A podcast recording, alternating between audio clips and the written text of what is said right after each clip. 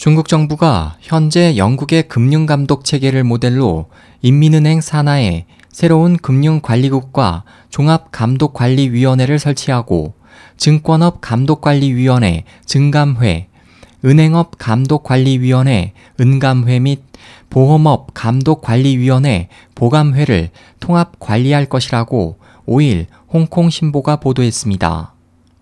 중국 정부는 지난해부터 현행 금융감독체제를 개혁해 중국 인민은행 은감회, 증감회 및 보감회, 이른바 일행 3회를 하나의 금융감독기구로 합병하는 것에 대한 논의를 진행해 왔습니다.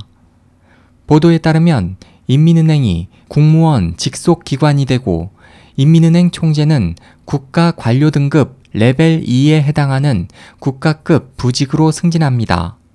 또 인민은행 아래에 금융관리국을 설치해 금융정책에 대해 응감회, 증감회, 보감회 및 외환관리국의 협조와 관리를 담당하게 합니다.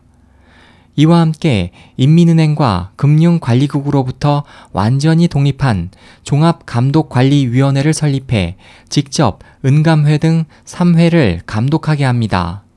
이 개혁의 구체적인 내용은 6월 말까지 발표될 것으로 보입니다. SOH 희망지성 국제방송 홍승일이었습니다.